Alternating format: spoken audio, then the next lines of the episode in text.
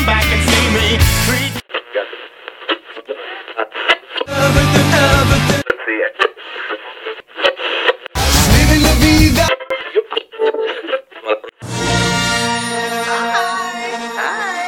Welcome back to Adolescence After Alderaan. I'm Caroline Guthrie. I'm Meg Fariello. And thank you for joining us on our continuing journey through the Star Wars expanded universe of our childhoods. Yeah.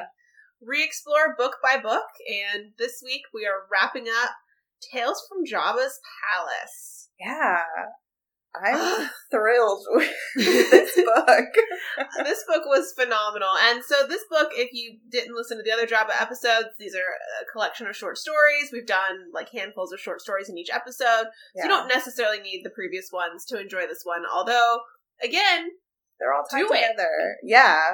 Do it. Read Tales from Jabba's Palace. This is a good book. This is a book of good stories. And I'd say, like, the scale is good to great.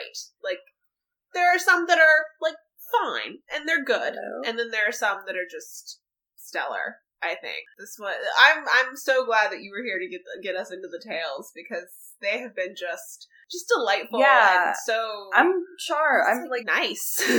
Charmed by these tales. So, I guess just our usual thing, tale by tale. We'll start off with the basics. Although, a lot of these tales are very light on plot. So, the first one was A Freecorn in the Palace, Tessek's Tale by Dave Wolverton, who we previously talked about because he wrote Courtship of Princess Leia.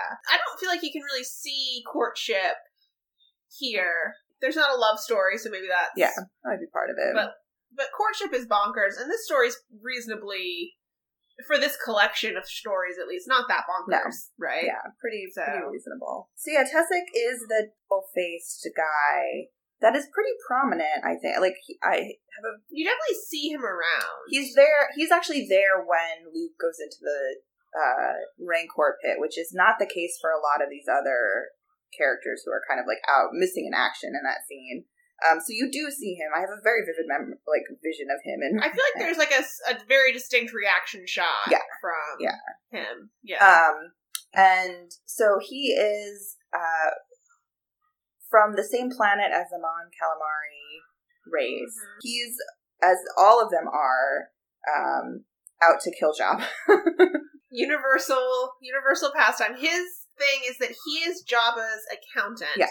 And he's been building up Jabba's legal businesses with the thought that when he kills Jabba, he's just going to take over for the legitimate businesses and drop all the criminal empire stuff. I don't know how he's planning to kill Jabba. Oh, I do remember.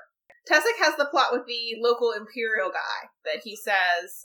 I'll bring Jabba to the spice warehouse on this day, and then you guys bust in for an inspection, and the stormtroopers should just, like, fire and kill Jabba, and that'd be great. And it doesn't work out because instead of going to the warehouse, Jabba goes on the sail barge to throw some guys in the Sarlacc pit. He can, like, live on land for short amounts of time, but, like, kind of needs to, like, rehydrate at some point. So he manages to get away from the sail. He knows that there's a bomb on the sail barge, right? Yeah. He knows that there's a bomb. He knows that this is, like, totally bad news, that, like, you know, by hook or by crook, Jabba's gonna die today. Yeah, well, he thinks that he actually is one of the rare characters to recognize the different rebellion figures. We're like, that's Princess Leia, that's Han Solo, that's Luke Skywalker. He's like, the rebellion is definitely going to send some guys. That's right. Like, I forgot that was his story. Yeah, he's like, these are like really high up. Like, these are the heroes of the rebellion. Like, we need to get away from these people because they're going to send someone about this. Like, but yeah, he thinks that the Rebel Alliance is coming. He knows there's a bomb on the skiff. Like, he knows that it's done. Right, so, and he manages to sort of plan a swoop bite, right? Or a speed bite? Swoop racing. He goes swoop racing back. Like, when it blows up, he manages to get himself out. Yeah. He goes back to the palace, and I guess he briefly announces, like, hey, everybody, Jabba's dead. Yeah, he's the one who kind of, like, spreads the news. He's surprised, or maybe not surprised, that the Bomar monks have already, like, completely taken over. Yeah, he gets there, and he's, like, barely clinging to life. He's super dehydrated. Yeah. He essentially collapses, right. And they immediately just, like, snatch his brain. Right, which is apparently what, like, they were trying to do to basically everybody, which we'll talk about in the next tale, too. But, like, yeah. And he's, like, not that upset about it because he's like, my body is, like, useless on this planet. Like, Yeah, he's really... Whatever. Yeah, he takes it... It's not as scary for him as for Bib Fortuna. No. And, like... It's interesting because Bib Fortuna's tale ended with the knowledge that the brain was going to go, and it was very much like a death. Right. Whereas in Tessic's tale, at the end, he is, using the spider robot to climb to the top of the palace and watching the sunrise, and he makes, like, a force connection with Han, Luke, and Leia. Yeah. So that they all, at the same moment, have the thought that, like, if you were ever to return to Tatooine, you would find a free corn in the palace. Yeah, it's really actually kind of a sweet tale, and there's a lot of, like, telepathy in these stories that we maybe need to talk about.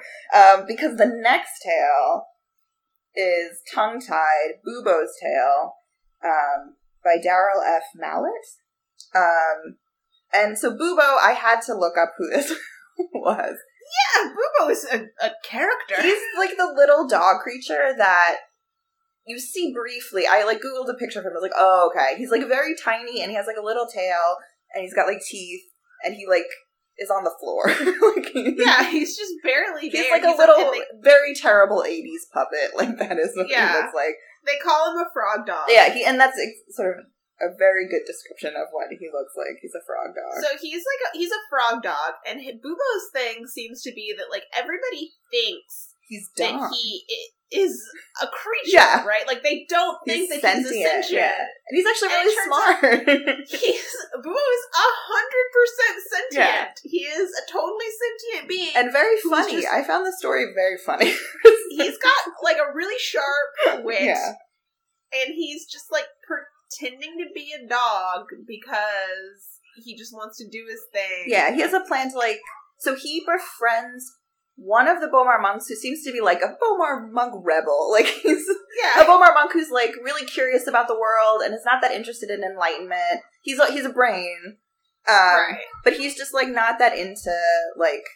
No, he's like. He's not into spiritual enlightenment. He's into, like, collecting knowledge. Right, so he's like, I'm a brain, and I'm going to get... As much knowledge. Acquire all the knowledge that there is, and then once I've acquired all the knowledge, then I will inhabit a body again and be super knowledgeable. Yeah. So him and he calls Bubo Little One, which I thought was really cute and funny. And so him and Bubo kind of make friends. And Bubo will, like, go and learn from him. Yeah, and, Bubo's really interested in money. He asked him, like, Bubo, like, what's your like, grand plan? Like, what is your life's goal? And he's like, I just want to, like, make money. It's, like, really funny.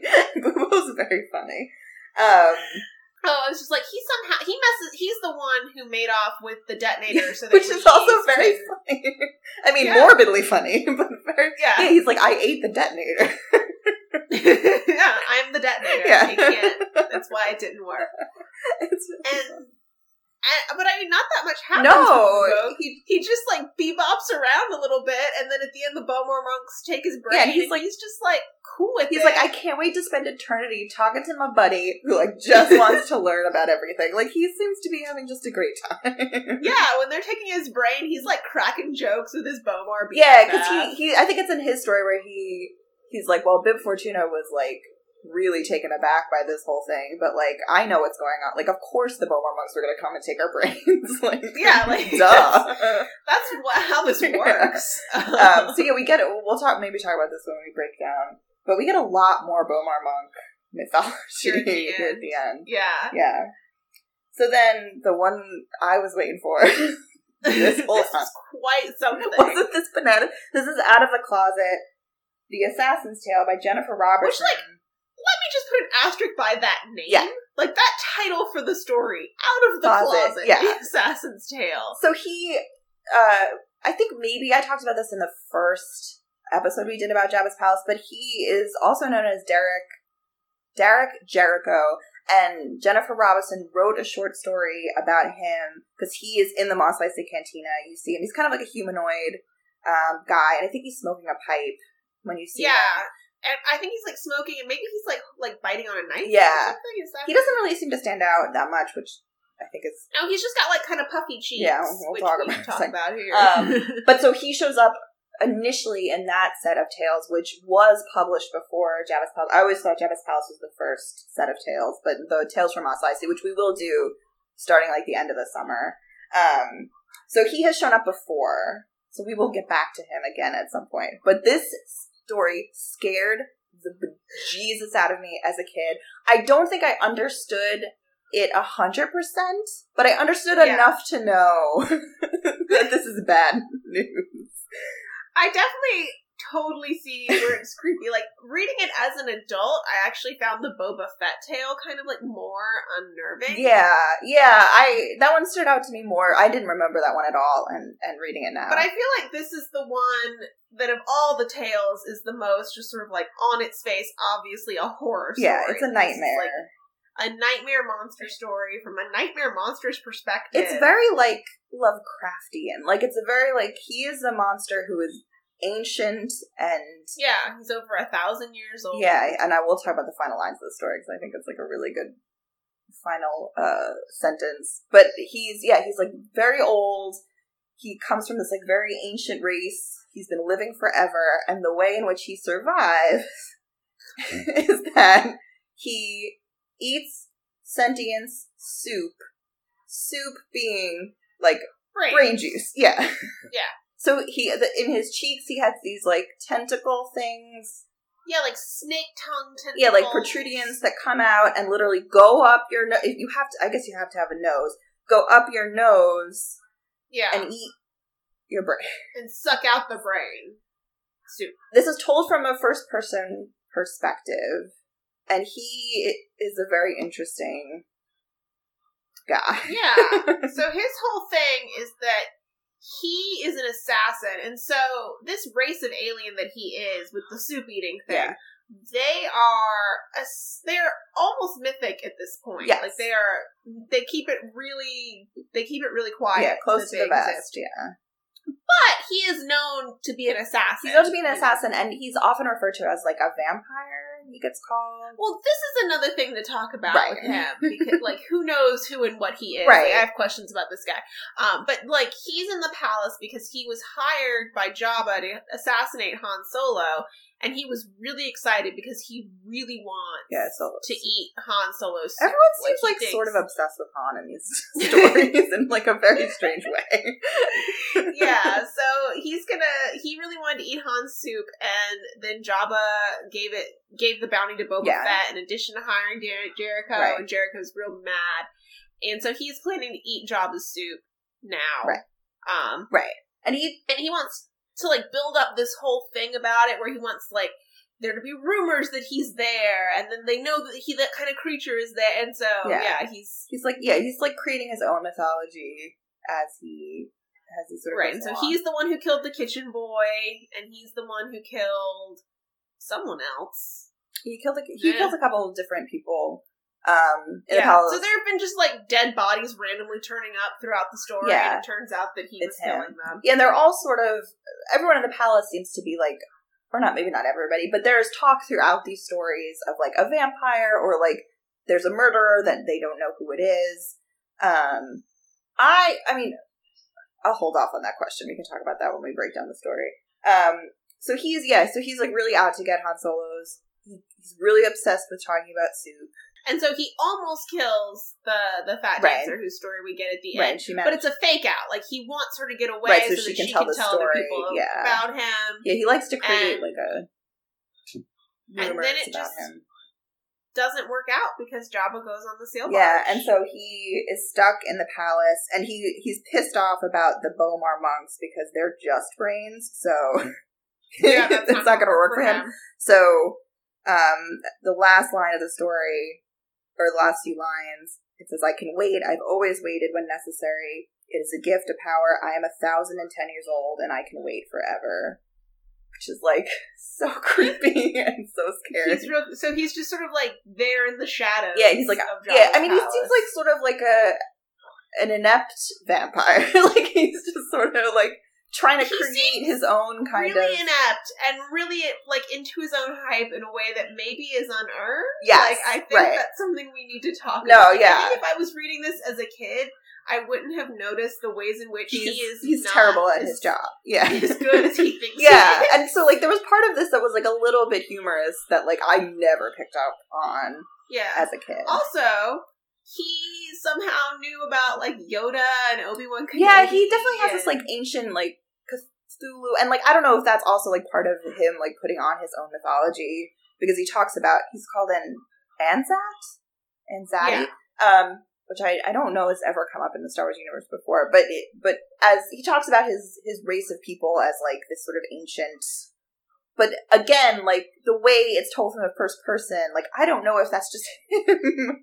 But he does seem to have powers, or he does seem to know. He's been around long enough to sort of know characters that he shouldn't knows some stuff. And, but other people do, too, in these stories. Yeah, I think that in this last batch of stories, there's more knowledge about what's going on, main characters and what's going on outside of Jabba's palace. So the next... might have actually been my favorite. This might have been my favorite, too. And, like, I had no recollection of this story whatsoever. This story is so good. It's Shara and the Sarlacc, the Skiffguard's tale, which is just basically this guy driving Boba Fett from the palace to the sail barge. It's like a chauffeur. It's just like... yeah, or like a taxi driver. Yeah, right. It's just a taxi driver telling you a story, really, like, chatty Uber driver or whatever. And he's driving Boba Fett. Boba Fett doesn't have any dialogue, but the guy, you can hear the guy, like, responds in dialogue to Boba Fett. And he says, you know, like, oh, yeah, like, I'm from Tatooine, like, I'm taking you out to the Sarlacc pit now. Right. It's really something. Right. Like, give him that tour of anything. Yeah.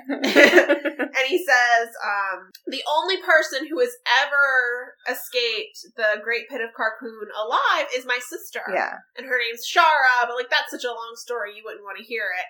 Oh, you would want to hear it? Okay. And so then he tells Boba Fett about his sister. Yeah, so it's not at all a story about the Skiffguard. It's about his sister, Yeah, which this is, I guess, maybe our only story that has, like, a Tatooine native. Yeah, so he's from Mos Eisley, and him and his family grew up, like, outside the Dune Sea, like, very close to where Luke, presumably the Skywalkers were. And he tells a story about his sister, who was working... she's, like, a very good girl. He says that, like, you know, she's an innocent. She's very sweet. She's, like, 15, right? Or something? Yeah. And she was taking part in, like, the Mos Eisley Follies. Yes, right, yeah. She's basically, like, a showgirl kind, you know, of dancer. But not, like, a sexual... No, just, like, you know, like... yeah, like, she was wearing the... well, yeah, not, like, Ziegfeld Follies, like, some other... yeah. Like, I'm getting way too specific in my follies. She's, like, in vaudeville. Yeah. Like, yeah, dancing, and there was, like, comedians, and she would dress up as a droid? Yeah, she was doing some sort of droid routine. Yeah, and apparently that's, like, the way he said it is, like, a thing. Like, a droid routine. Yeah, but the way he said it also is, like, it's not a thing to be necessarily proud of. It's, like, politically incorrect. Right. So she's basically doing, like, a minstrel show. Yeah. Yeah. But about droid. She was wearing droid face. Yeah, she was just, like, in a droid suit, basically. And... she is leaving work one night, and a bunch of stormtroopers... yeah, she attracts the attention of, like, 3 stormtroopers who've just been stationed there, and they actually bribe the owner of the cantina to let them wait into her dressing room. So when she goes to the dressing room, they're there waiting for her, and she runs. Yeah. And they chase her. They chase her home. Yeah, they chase her all the way home. Their older brother tries to stop... he just says, my older brother, Kamma, tries to stop them. I no longer have a brother, Kamma. Yeah. So they killed her brother. And so she grabs a speeder bike or some kind of transport and books it into the Dune Sea, which is very dangerous, as we've learned from A New Hope way back when. The Dune Sea is not a place we want to be lost. She zooms into the Dune Sea and finds herself... They're chasing her. Own and she winds up at the Great Pit of Carcoon. And they crash into her to try to make her stop, because they don't know anything about this area. Yeah. And they all get launched into the Pit of Carcoon. and the tentacles of the Sarlacc pit get woken up, and she stays perfectly still. One guy tries to kind of, like, scramble out. He gets sucked down. Right. Another guy is, like, unconscious. He gets sucked down. And then there's just the third guy. Yeah, and they're kind of, like, on the opposite sides of the pit, kind of, like, staring each other down. Yeah. And when the tentacle like, reaches for her, I guess, that guy attacks it. Right. He kind of, like, feels bad and does not want to see her actually get eaten by the Sarlacc. Or something, or cuts it with a vibroblade. There's a lot of vibroblades. Yeah. He somehow distracts it, and it ends up taking him pulls down. Him apart. Right. It takes him down. And then it grabs her, but then spits her back out. There's just, like, not a satisfactory answer as to why. Yeah, so the skiff guard says, like, you know, we have three kind of theories, me and my sister. One is that, you know, he just was full and he didn't need to eat anymore. But he's like, that doesn't make sense because I've seen him eat, like, way more than that. The second is that maybe he just didn't like the taste of metal because she was wearing her, like, metal droid suit. Right. And then the third one, which he seems to think is maybe the most likely, is that, you know, we seem to think that the Sarlacc is, like, a big dumb monster that has no sentience and is just a creature that eats. But, like, how do we know that he's not smart? And how do we know that he didn't realize that she was, like, a nice person and didn't deserve to get eaten? Yeah. Basically. So, like, maybe it threw her out because it understood what had happened to her, what was happening to her. Right, that she was being attacked. And so, yeah, that's the... Yeah, and he says, my parents say that they have never heard of the Sarlacc eating anyone who had not done something to deserve it. And it's really great foreshadowing because the next tale is a barf like that, the tale of Boba Fett. And he has done something to deserve it. By the maybe a lot of things. This one was great. Like, I was sort of going into this with the anticipation of the feeling that we got after we read the Mara Jade tale, which was kind of like, meh, like, that's probably one of my least favorite tales. It wasn't, you know, it wasn't horrible, but, like, just wasn't anything, like, new. And I love this tale. This tale is by far the best Boba Fett it's the best Boba Fett we've ever seen. I've never been interested in Boba Fett before. I could give a crap about him in the movies. I thought he was super boring in all the books so far. This Boba Fett is my Boba Fett. I would really invest in this Boba Fett. I would read whole novels about this Boba Fett. And I don't know from his perspective. He's so interesting. Yeah, I forget if this author wrote other J.D. Montgomery. Really? Well, because it says J.D. Montgomery does not exist. Not really. It must be somebody's pseudonym. And now I want to know whose pseudonym it is. It's Daniel Keys Moran. Oh. That's weird. He's a computer programmer and science fiction writer. Oh, well, good job. And his Star Wars, he wrote 3 Star Wars short stories. He's got a short story in each one. Oh. He's got one in the Mos Eisley Cantina, one in here, and one in Tales from the Bounty Hunter. Oh, that's interesting. I was looking at Tales from the Bounty Hunter, and there's only 5 tales in that one, so good on him.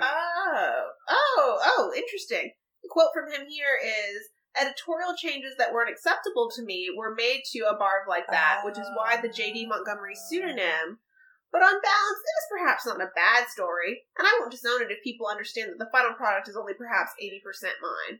So that's interesting. That's super interesting. I wonder what changes were made. But I wonder if it was things that were added to clarify what was going on. Oh, maybe. Yeah. That would make sense. That would not surprise me. Yeah. Yeah, because part of it was a little... It is very fluid and mind-bending. Yeah, and which, like, you don't associate at all with Boba Fett as a character. No, but maybe that's why it works. But he also did a Boba Fett story in Tales of the Bounty Hunter. Right, which came after that, I think. Or after this, I think. It did, yeah. So it'll be really interesting to see him do Boba Fett. Well, I love your Boba Fett. Yep. Oh, whatever you did. I believe in this guy. So yeah, so this is basically following Boba Fett. He talks a little bit about his sort of travels to Tatooine. Right. He captures Han. So he's, like, very excited because he got one bounty from Lord Vader, and now he's gonna get another bounty from Jabba. He's like, Jabba is gonna freak. This, like, carbonite thing is totally his jam. It is better than bringing him alive or dead. Like, I don't need extra money. This yeah, so we get that. We get this kind of stuff in flashbacks. Yeah, so this is all in no particular order. Right, yeah. The story is that, like, he regains consciousness. Right, in the Sarlacc pit. Yeah. Where he's basically immobilized. He's, like, hanging attached to, like, a wall. Yeah. He can't move. Anything. There's a really creepy guy down there. Yeah. Oh my god, I forgot his name. I don't know anybody's name. It becomes confusing. It becomes confusing. I feel like a lot of these stories in this last couple are very, like, they're doing weird things with, like, narration and... Yeah, they're doing a lot of interesting things with, like, perspective. Right, and it's not a bad thing. It just makes it hard to talk about. Yeah, it's hard to pin down. But essentially, and I guess this all sort of kind of comes into focus as you go. Yes. But essentially what it turns out is that there's the Sarlacc, which is basically just the mindless eating machine kind of situation. Nom, nom. But one of the first beings the Sarlacc ate was a telepathic child. Yeah. Like thousands of years ago. Mm-hmm. But the telepathic residue of that child inhabits within the Sarlacc and has formed some kind of symbiotic bond with the Sarlacc. Right. So he doesn't totally control, and the Sarlacc is gendered female in this story. Yeah. Telepath is gendered male in the story. So he doesn't totally control her, but he has a lot of influence on her. Yeah, they're sort of like buddies. I mean, it's sort of like a... trying to think of, like, a good analogy of it, but yeah, he's the child has, like, survived down there for a while and then bought his body. So how the Sarlacc eats is basically, like, takes bits and pieces of your body and sort of slowly like digests it, and your skin is always burning because there's just, like, this mild digestive acid in the air. So gross. So, like, he'll just, like, take, like, a leg. Like, that's how you sort of go. So I think maybe it's a myth that it would take, and someone mentions this in one of the stories, like, a myth that it would take 1,000 years for the Sarlacc to digest. Like, right. Like, that's not correct. Realistic. I think at some point, and so, like, this, and being part of this symbiosis, it's not a nice telepathic ghost consciousness child, whatever, that's inhabiting the Sarlacc. It's a creepy ghost child. It's a creepy ghost child. And so it is sort of getting a thrill by forcing the Sarlacc's victims that it's interested in, particularly Boba Fett, to relive parts of their life. So that's why we're getting all these, like, flashbacks. Yeah. And including to... And so we also get these sort of, like, random flashbacks to other people who have been eaten by the Sarlacc. Yeah, so there was, like, an ancient Jedi who got eaten at one point. Yeah, she was eaten by the Sarlacc. Yeah. And there was, like, a Corellian gambler who was... Oh, that was a sad story. Eaten by the Sarlacc. And Boba Fett ultimately does escape the Sarlacc pit. He manages to activate his jetpack, which hurts the Sarlacc enough that he's able to get off the wall, and then he, like, launches all these grenades. Yeah, it's not just cool looking; it does a thing. Yeah, and so then, his armors come off, and his clothes are he's, like, naked and torn off by sand. He's, like, naked and suffocating in his helmet. Yeah, digging that was a really funny image. He, like, gets out of the Sarlacc pit, and he's just, like, naked with just the helmet on. Yeah, it's like, we're not gonna try to imagine Boba Fett's face. Like, the helmet is still on. So he manages to get out, and that's how he gets out of the Sarlacc pit. Yeah. And sort of his vengeance on that spirit that was tormenting him is that he doesn't destroy the Sarlacc. Right. That, like, he'll come back and hover over it and kind of, like, talk to it, but he, like, leaves it there because he knows, like, what a tormented existence is. Yeah. And how long, like, just, it's gonna go on forever. Basically. Yeah. Yeah. So. Oh, and the Barv. The Barv, because that was really confusing. So the Barv is, like, a story, like a sort of fable that or a joke. A joke, yeah, that the being tells him. And now I'm gonna botch it. Oh, I can do it. Because it was that the Jedi told her, the Jedi told him this joke, and he's like, this joke is hilarious. Yeah. Get ready. Which is like, buckle up for this hilarious barf joke. Which I guess a barf is just like a six-legged dog. Yeah, it's a dog, yeah. But a guy, like, goes to a Tatooine moisture farmer's house, and he sees a barb there who only has 5 legs. Yeah. And he asks the moisture farmer, like, oh, like, what's the story with your barb? And the moisture farmer says, like, this barb is the most amazing barb, like, you've ever seen in your life. It can do cartwheels. Yes. It can prepare meals. Yeah, it can clean the house. It can clean the house. It has saved us from the raids of sand. Yeah, it takes care of the kids. It can save my daughter's life. It can detect moisture sites from miles away, blah, blah, blah. And the guy's like, well, okay, that's all great, but why does it only have 5 legs? And the guy's like, you don't need a barf like that all at once. Yeah. And that's the joke. Yeah, and so at the end... Which is, I guess, just about, like, tormenting and torturing people which the ghost child finds hilarious. But at the end, Boba Fett sort of turns the joke back on him. And so him keeping the Sarlacc alive is him saying, like, you don't kill a barf like that. Yeah. So you don't need a barf like that. Right, all at once, yeah. And then we go out on the Fat Dancer's Tale. Which is skin deep. Maybe one of the only tales that ends on a high. This tale is beautiful. It is gorgeous and lovely, and A.C. Crispin, you done it again. A.C. Crispin has an incredible... sadly, she's passed. A.C. Crispin had an incredible gift for these characters. Star Wars stories, and I'm sure she did great work with other stuff. This actually makes me really curious to read her Pirates of the Caribbean prequel. Yeah, because I would love to see what she did with Jack Sparrow. We should do, like, a special episode. A special A.C. Crispin Jack Sparrow episode. That would... maybe be fun. Yeah. Let us know if you're a listener. Yeah, if you want us to talk about A.C. Crispin's Pirates of the Caribbean novel. Yeah. We can be easily swayed. Oh, yeah. One person just has to encourage us a little. We'll do it. So yes, this is the Fat Dancer's Tale. It's called Skin Deep.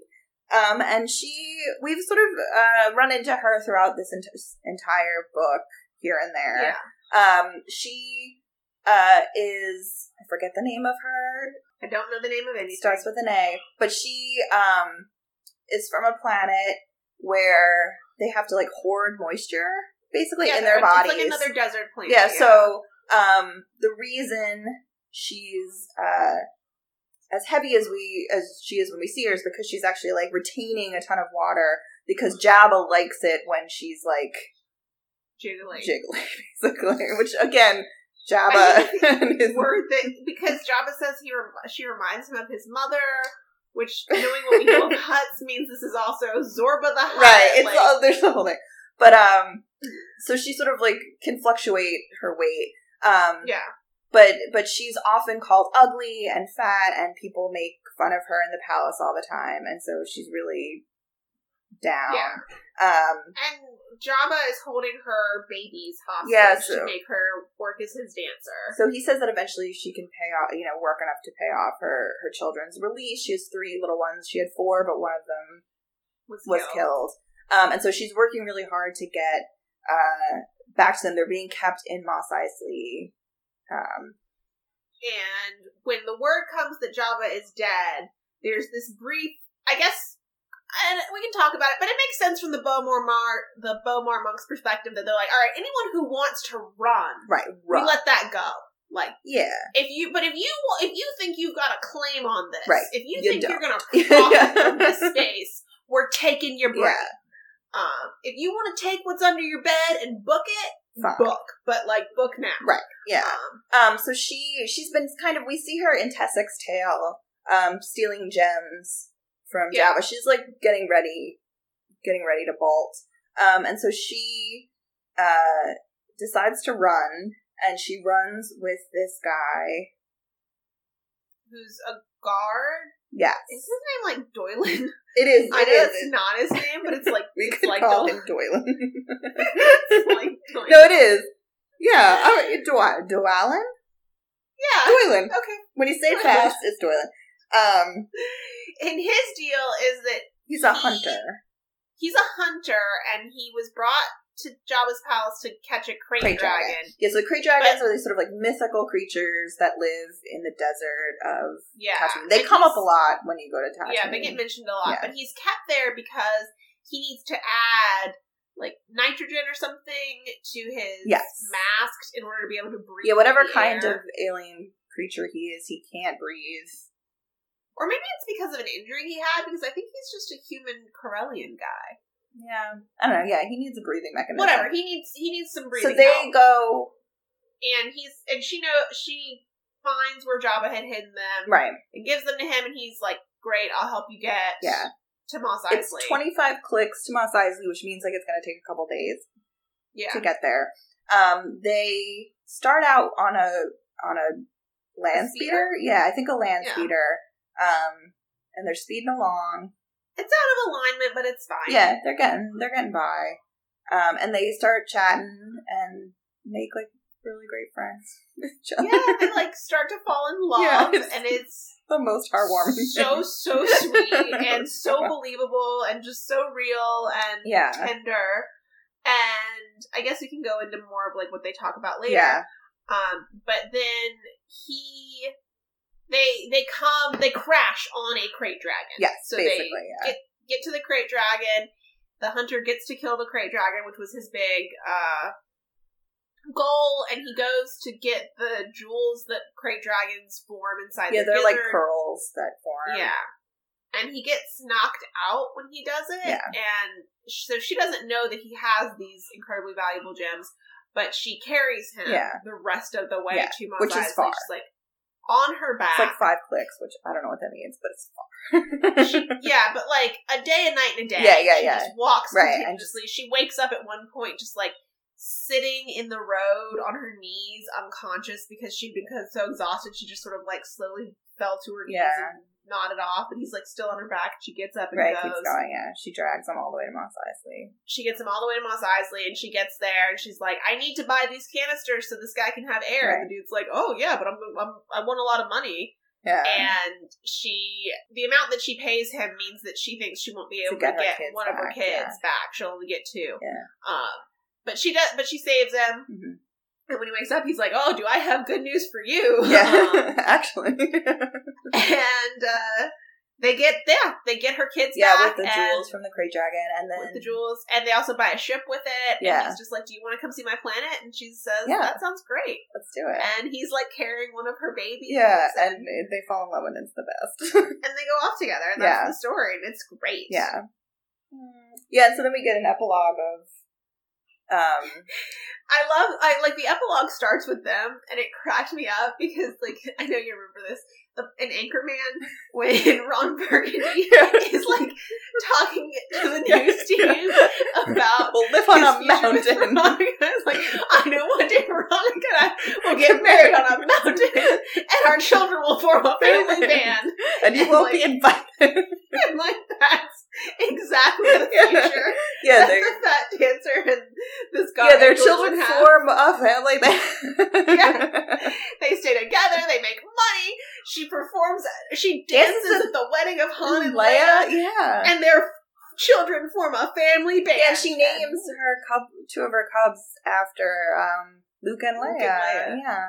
So she's like very connected to the Star Wars universe. But so they live happily ever after. I'm trying to think of some of the other like epilogues stuff that was maybe interesting.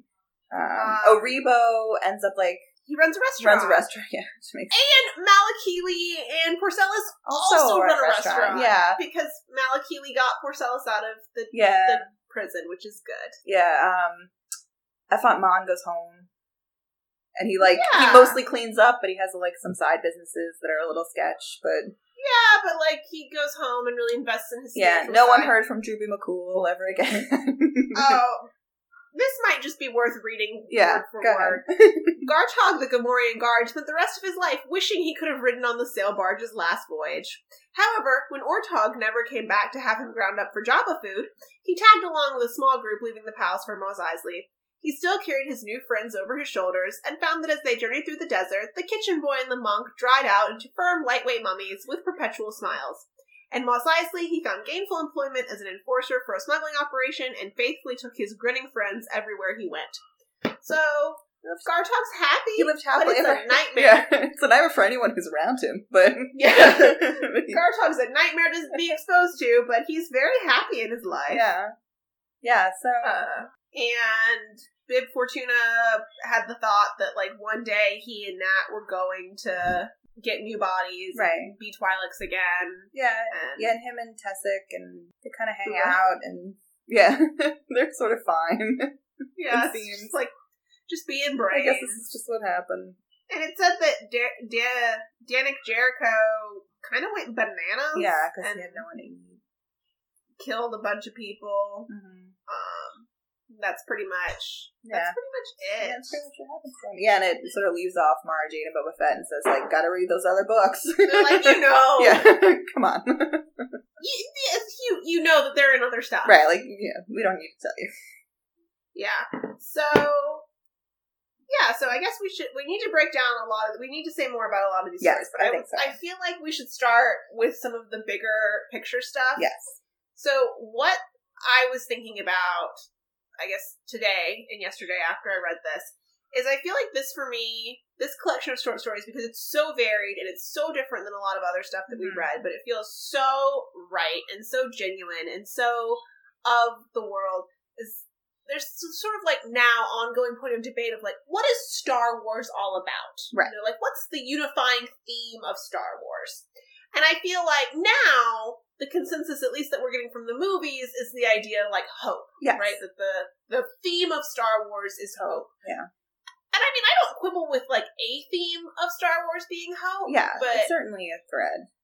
But I guess I don't know if I find that satisfying after reading this. So, like, yeah, what is the Star Wars expanded universe, like, really about? Like, what is it that makes these things, especially the things that only barely touch on the main characters, like, what is it that makes it Star Wars as opposed to just, like, outer space stuff? I was sort of thinking about this in a different way today, but I was thinking, like, this is just good science fiction. Yeah. Right. And, like, this could be Star Trek, this could be Star Wars. Like, I think it's tethered to these sort of, like, tangential characters and certainly places we recognize. Yeah. But I think that this could exist anywhere in a lot of ways. And, like, I mean, I think that's definitely true of, like, the Assassin's Tale. And the skiff driver's tale. Like, yeah, for sure. Yeah. These tales, and I think that's what makes them good, right? That they can kind of exist on their own. And, like, I was sort of thinking about this today, like, the Fat Dancer's tale. Like, I don't think I would need to know anything about Star Wars for that tale read by itself to be compelling. Like, it's just a good story. It's a really good story, and you know, it's fun that she named her kids after Luke and Leia. Like, that's a nice side note that she danced at their wedding, right? But you don't need those characters for that story to be interesting, to, you know, be engaged with those two characters falling in love. Like, you don't need any of it.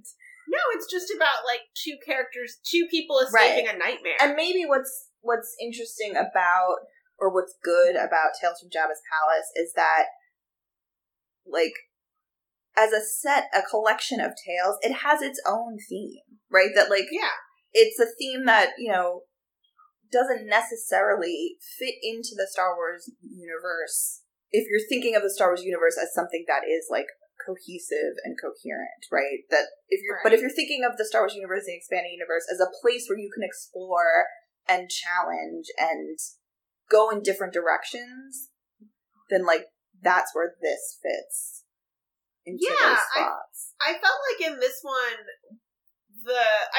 there was certainly still some of that theme of homesickness that we talked about in the middle set of stories, but I felt like the themes of, like, life and death really came to the forefront here, and not in the kind of life and death way of, like, oh, Jabba's going to feed you to the Rancor, but, like, the bigger picture sort of cyclical nature of the universe, these ideas of, like, balance and... Yeah, and sort of, like, justice, like, a kind of, like, universal checks and balances. Yeah. I feel like these stories, more so than the ones that we read before, these characters were much more self-aware. And like a little bit less controlled by their environment and more controlling of the environment, or at least like making attempts to like gain a foothold on the space that they were occupying. Yeah, I mean, we had several that made reference to things over, like, an extraordinarily long period of time. Right. So, like, the assassin is over an extraordinarily long period of time. The Sarlacc is over an extraordinarily long period of time.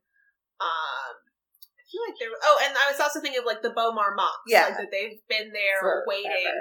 And this, like, it almost... I guess it's sort of like that Percy Bysshe Shelley...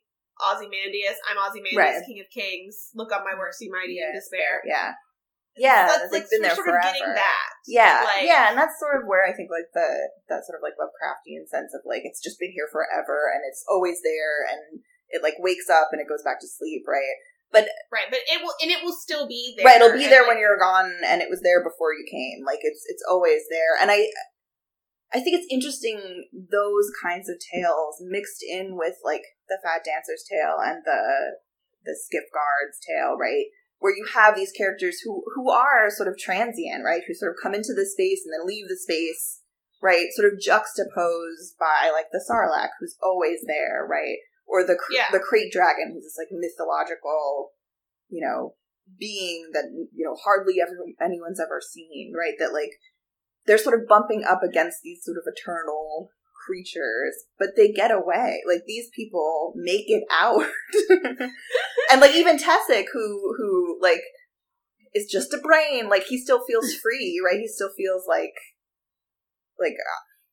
I kind of did it. I wonder if maybe, like, to an extent, like, maybe that's a connection to the idea or the philosophy of the Force as we have it in Star Wars, the idea that, like, the sort of eternal nature of the universe, the inevitability of life and death, the ongoing cycles, and the point is not to master those forces, the point is not to overcome those forces, and in fact, if you try to harness and control and be powerful from them, like, you'll be corrupted and destroyed if you're a Sith Lord, or if you're in Jabba's palace, you'll get murdered, or the Bomar monks will snatch your brain, or, you know, whatever, but that if you are someone who is just trying to make their way, and you are lucky, right? Like, right, you can get out, and you can have a happy tale, you know. And like, you don't get eternity, but you don't need eternity, right? Like, the characters who are the least concerned about that kind of legacy talk of like, oh, one day I'll be rich, one day I'll be powerful. Right, usually they're the ones who are the happiest. Right, like the Dancer and Max Rebo, and even like Porcellus and Malakili, who get a happy ending ultimately. Yeah, and like there is a sort of justice, like the characters who are trying to do good, or who are sort of in it, like Gartog, who's just like a complete innocent, right? Even though it's like gross, like they sort of manage to get out, you know, and like a lot of them do. Effant Mon, who's done terrible things, but like is like, I'm changing my ways, like I want to do better. Right, that those are the characters who manage. Yeah, it's a little bit like, wow, I didn't think of this before now, but another unexpected reach back into the history of musical theater films. It's like Cabaret. Yeah. Where it's like the show's ending, the party is over. Yeah. And this is your last chance to get out, and some people who should get out aren't going to get out. But for the rest of you, like, you have a shot. Right. Like, you can leave now, or you can stay. Yeah, right, but it's going to be bad. Yeah. And if you stay, you are screwed. But also, if you stay, you should have known, right? Like, anyone who chooses to go on the sail barge, like, Jabba got warned so many times. Right. Yeah, like, you are making a choice, you know? And there's so many signs, right? Then we talked about this in the last set of stories, but there's so many signs that like it's done. Like, we are done here. Jabba's palace is like, time's a ticking. You got 5 minutes left. Like, it's over. And there are people that recognize it, like Tessic and, you know, the fat dancer who's taking the gems, right? She knows that, like, it's done. Yeah, we're done. Done. And either we have to get out or we're stuck here. Yeah, and I think that's sort of like what brings Bib Fortuna down, is he doesn't realize that it's done. Like, he thinks he is going to end Jabba, but he thinks the show's going to go on. Right, and it's not. Like, this show is over. Yeah. And maybe that's a good time to talk about Bomar Monk theories. Because we get, like, a much clearer, I think through, like, Bubo's tale and Tessic's tale, like, I mean, it's not clear, but, like, no. We get some more sort of, like, tidbits of, like, what the heck is going on with these Bomar monks, and so I'm wondering if you have any, like, idea. Okay, well, my idea with the Bomar monks is that it's been a really long time since they got new Bomar monks. Yeah, so maybe they're just like, oh, we gotta, like, take advantage of this influx of brains. So, my theory with the Bomar monks is that, like, they were going along doing their thing, and they say in the stories that, like, scoundrels and ruffians have always sort of hid out at the Bomar monks' monastery. And the Bomar monks, this is my Bomar monks theory, okay. So everything that follows is just me writing Bomar monks fiction. Yeah. Bomar monk fan fiction, go. So the Bomar monks, they've established their order, and it's basically what it seems like. They worship the Force. They don't necessarily know it's the Force, but they seek oneness with it. Right. They meditate. They reach a certain point where they feel like their body is a hindrance toward their enlightenment. They get the brain out, and they get to be forever brains, because I don't think the brains die. They're just eternal brains. Forever. And so they're going along doing that, and then not that long ago, I'm thinking maybe 5 years ago, Jabba moves into this place.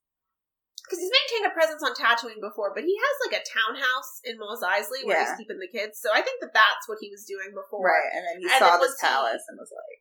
Yeah, and then... So he moves into the palace, like, 5 years ago. But unlike the other scoundrels and ruffians who have used this place in the past, he just takes over. Right. So it's not, like, a symbiotic kind of... Right.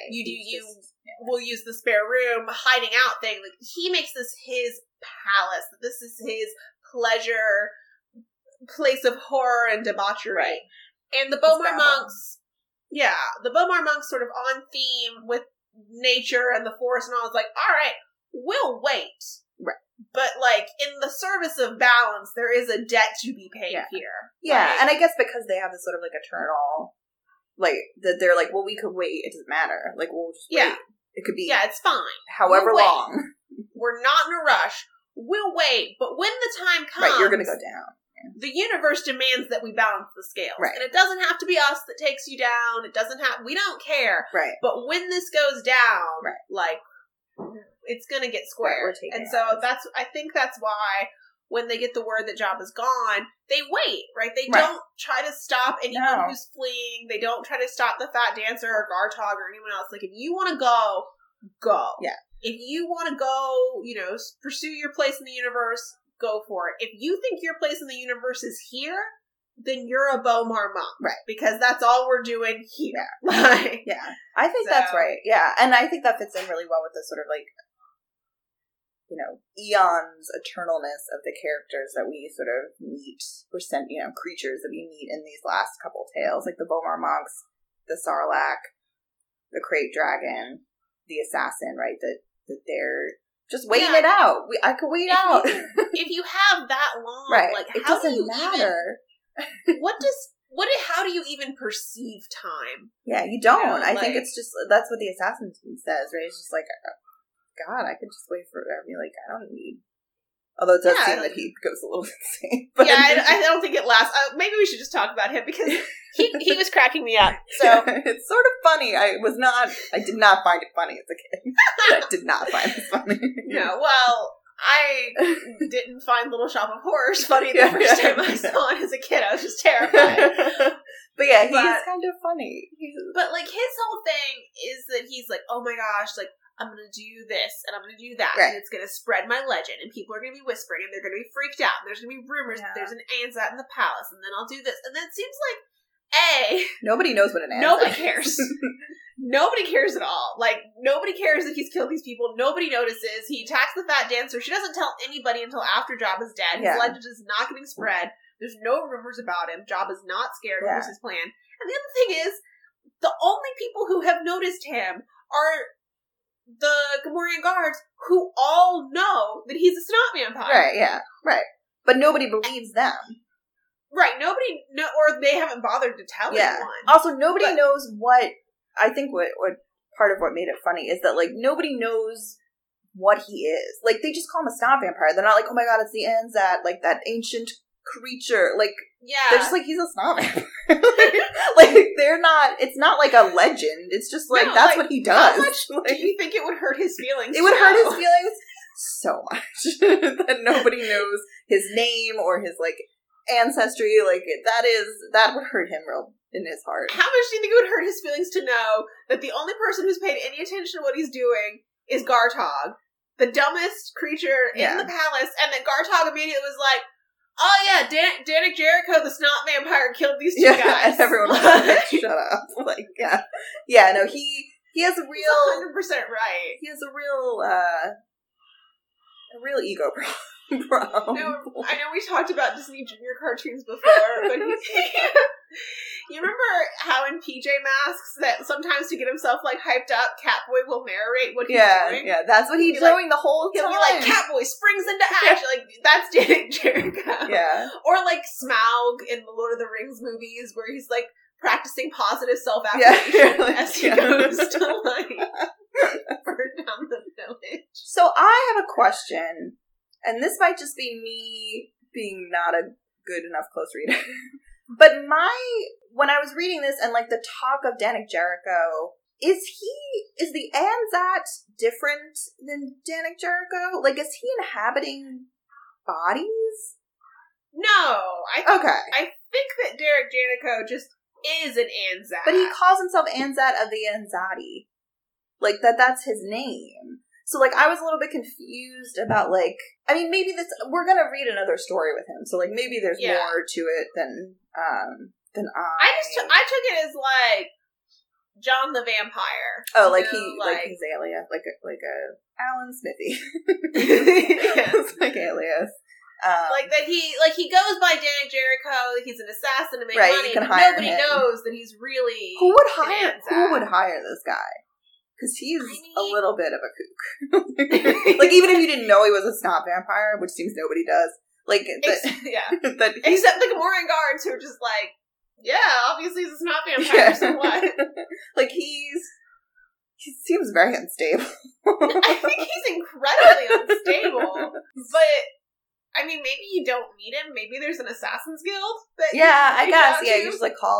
there's a hotline. Like, but even if you talked to him on the phone, like, you would be like, this guy is crazy. Well, you can't talk to him on the phone. This is the Star Wars universe. Yeah, there are no phones. We don't have that kind of technology. We don't have the money or the time to invent an easy communication device. That works. You're going to have to record a 3D holographic video of yourself and have someone deliver it to him in person. I mean, we should have known this was coming, because in A New Hope, when Luke and 3PO are on those dumb little, like, communicator devices, like, that's the best they got. That's on the Death Star. That is their number one technology. It's just never... Yeah, so I guess you would, like, write him a letter. Yeah. Like, and it would go by Western Union out to Jabba's Palace. Dear Danik Jericho, will you please kill us? I hope you will consider my offer to murder. Yeah, sincerely. Or you like get in touch, you go through all the wait in line at the Bounty Hunters Guild, and you're like, I need to have this guy killed. And they're like, excuse me, that does not sound like a bounty. Yeah. It sounds like an assassination. You need to go in the Assassin's Guild line. Yeah. It's like, but bounty hunters sometimes kill people. It's like, but that is different. Right. You need to separate it out. How is it different? No, it's different. Next. Yeah, it's different.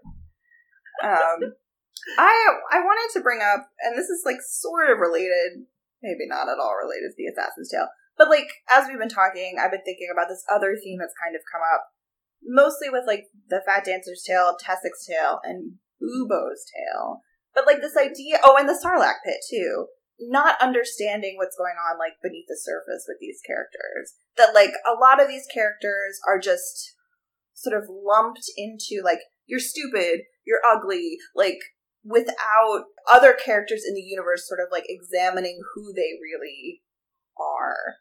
And it's something that's sort of come up, like, throughout these tales, I guess. But it seemed very prominent in these, where these characters are, like, very hurt and, like, feel bad that other sentients around them don't understand how complicated and interesting they are just because they look a certain way. Yeah, and I mean, I feel like that goes...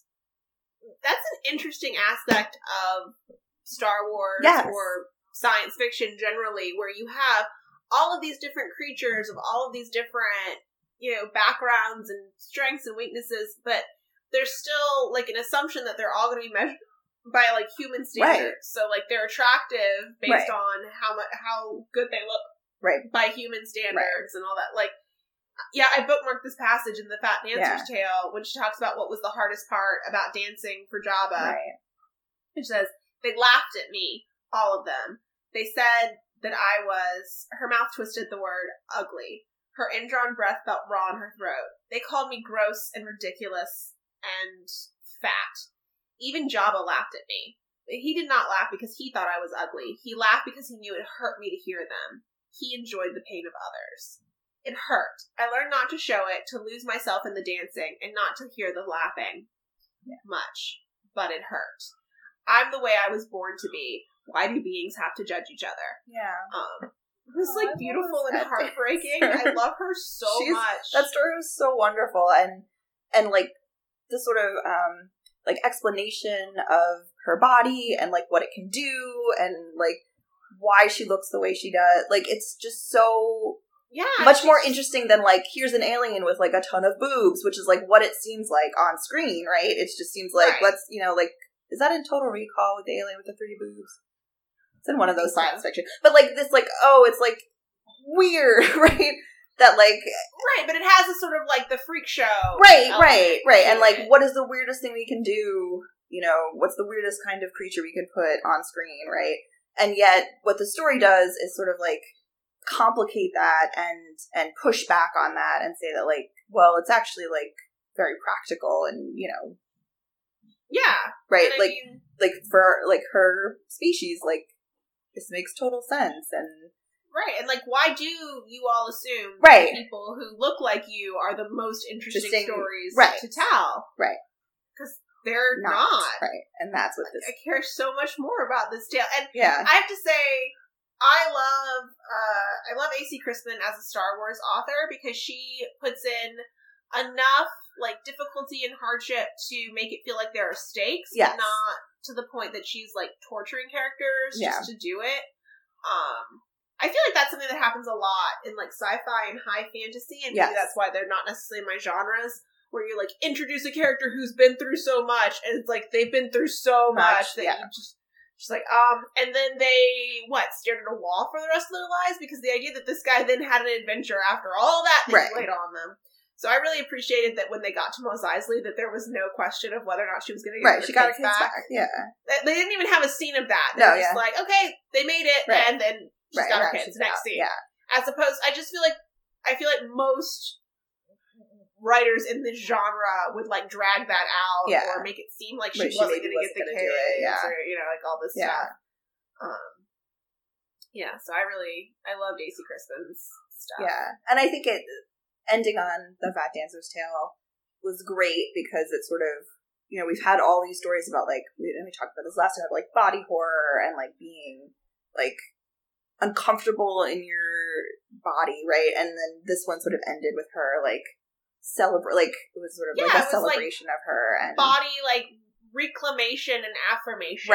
That it like, and I really do give, I guess it's Kevin Janison, credit for the order in which these stories were placed, because it really built, and, like, it is a really good. And I remember thinking when I, like, looked at the list, being like, oh, I wonder why we end with The Fat Dancer's Tale, because it just would seem like you want to end with, like, Boba Fett or, like, Mara Jade, and, like, oh no, it makes, like, total sense to end with this tale. Like, this is where we should be ending these stories. And I mean, and I guess that this tale does give us that kind of theming around, like, ending that way does give us this idea of hope, which I guess people do respond a lot to. But I feel like maybe a more accurate summation of the theme of the Star Wars universe, rather than hope, is that Michelle McNamara quote that Patton Oswalt talked a lot about in his latest stand-up special was that it's chaos, be kind. Yes. Like, that's the Star Wars universe. Yeah, like, it's chaos.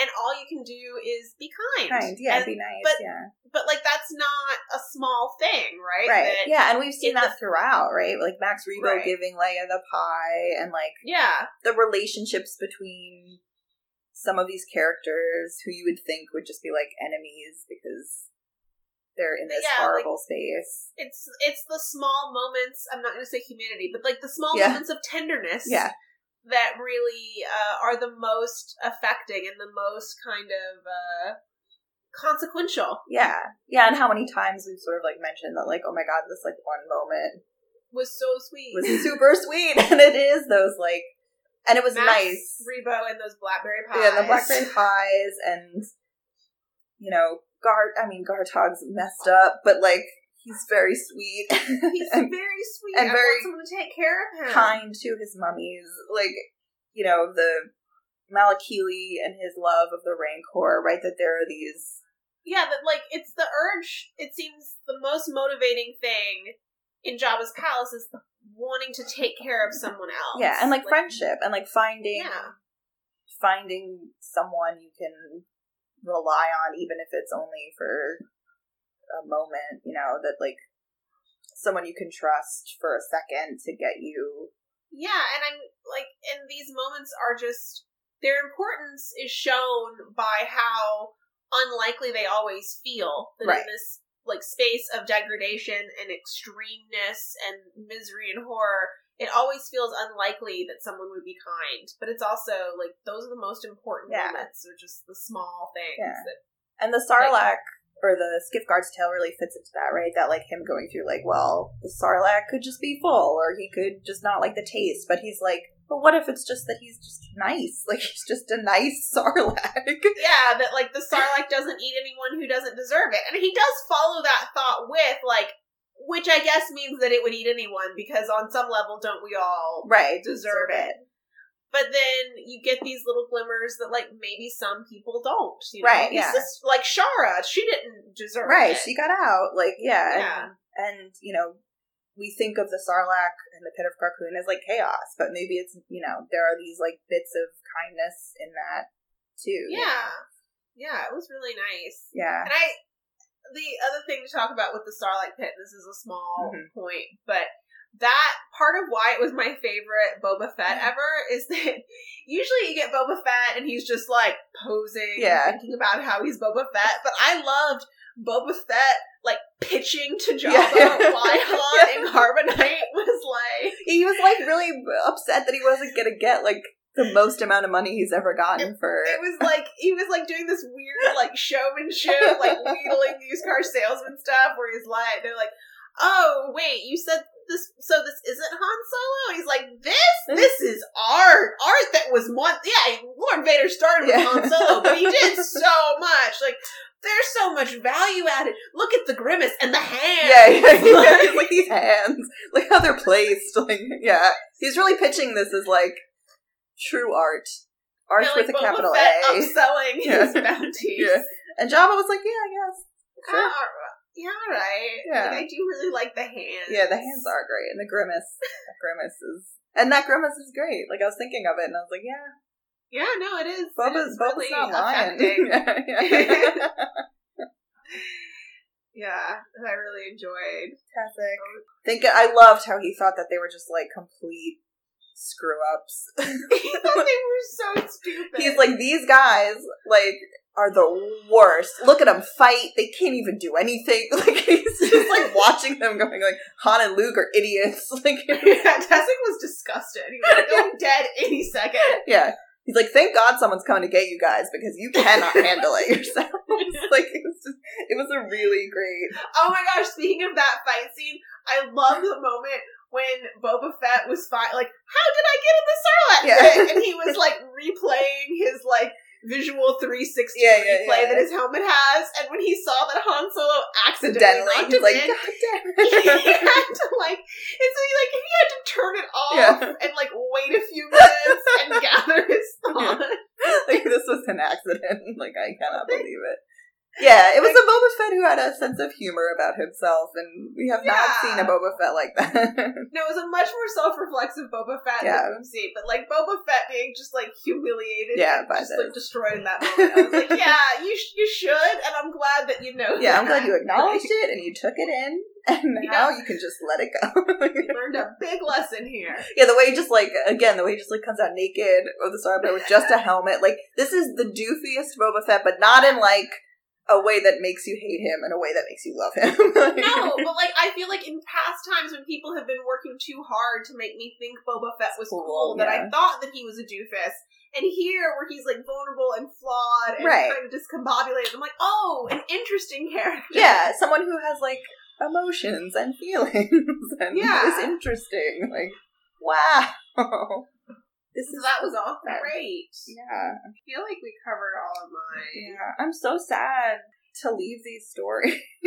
These stories were fabulous. Yeah. I really hope the other Tales collections live up to this. Although I don't know why they wouldn't. You know, I'm not, there's no reason to be worried about it. And I do, you know, I think, I mean, to go back to this, like, how does this fit into the Star Wars universe? I think it works because it both fits in and doesn't. And I mean, maybe that's why it feels so radical. And some of these stories, like, I wonder if you could sustain, like, a Star Wars novel doing things as sort of creative and offbeat as some of these stories do, or if they're just getting away with it because it's a short story with another short story. Well, I feel like that's what's great about short stories is that, like, or what's great about good short stories, I should say, is that, like, even a short story that's not within, like, some sort of, like, larger branded universe, right? It has to create characters, places, like, emotions that you care about within, like, seconds, right? Like, it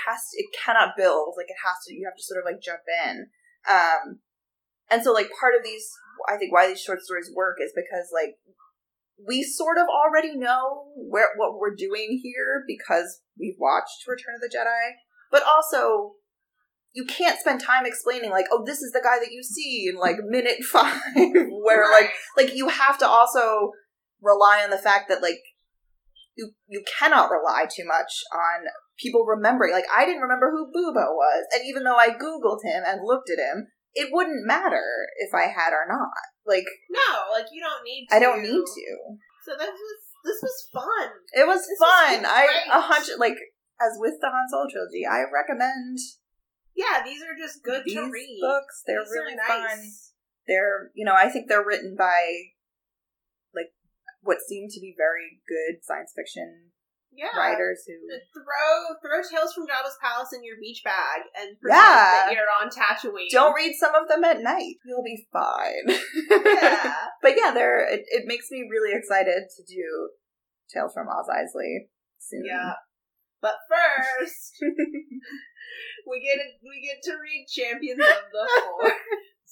Yay! Maybe it will be better than the first two. Maybe. I mean, these are fun for different reasons. Yeah, no, I'm having a nice time, but... Yeah. I mean, it's more traditional. It is. Expanded universe. So, kind of our trajectory, because we've sort of figured it out for what we're going to do the rest of the summer. Playing the home game. Yeah, so we're going to finish Champions of the Force next week, which is the third Jedi Academy trilogy book. We're going to jump into I, Jedi, which is sort of tangentially related to that book, and one that neither of us have read in completion. No. I have it, and I have a bookmark in it, but it's... Well, there you go. So I started it. It's a bookmark with, like, a polar bear on it from the 90s.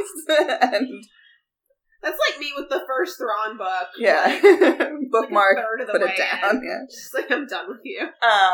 So we're going to do I, Jedi. We're going to do Crystal Star, which we've talked extensively about. That is the thickest book we've done. Crystal Star is so long. And I don't know why.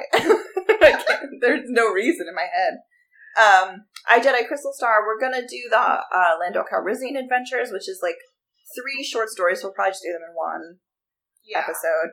And then, so we're going to do a couple standalones just to kind of, like, mix it up. Because I don't think we've done, like, a standalone novel yet. We've done, like, trilogies. Just courtship, yeah.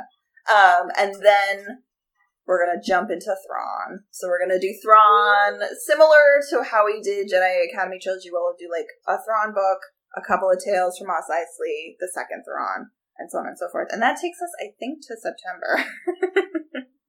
That's a lot. That's a good reading list. Yeah, but it's so if you're following along and you want to read along with us, that's kind of where we're going. I recommend your local used bookstore. Yes. I stocked up at one of those recently.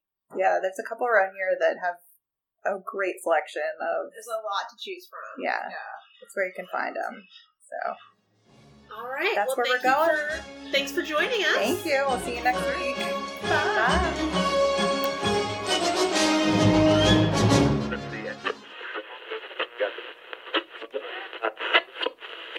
Thanks so much for listening to this episode. If you would like more information, please check out our website, adolescenceafteralderon.wordpress.com, for show notes and info about upcoming episodes. We're also on Twitter, after_Alderon. We're on Instagram, adolescenceafteralderon. And if you would like to touch base with us, ask questions, participate in the conversation, you can email us at adolescenceafteralderon@gmail.com. Thanks so much.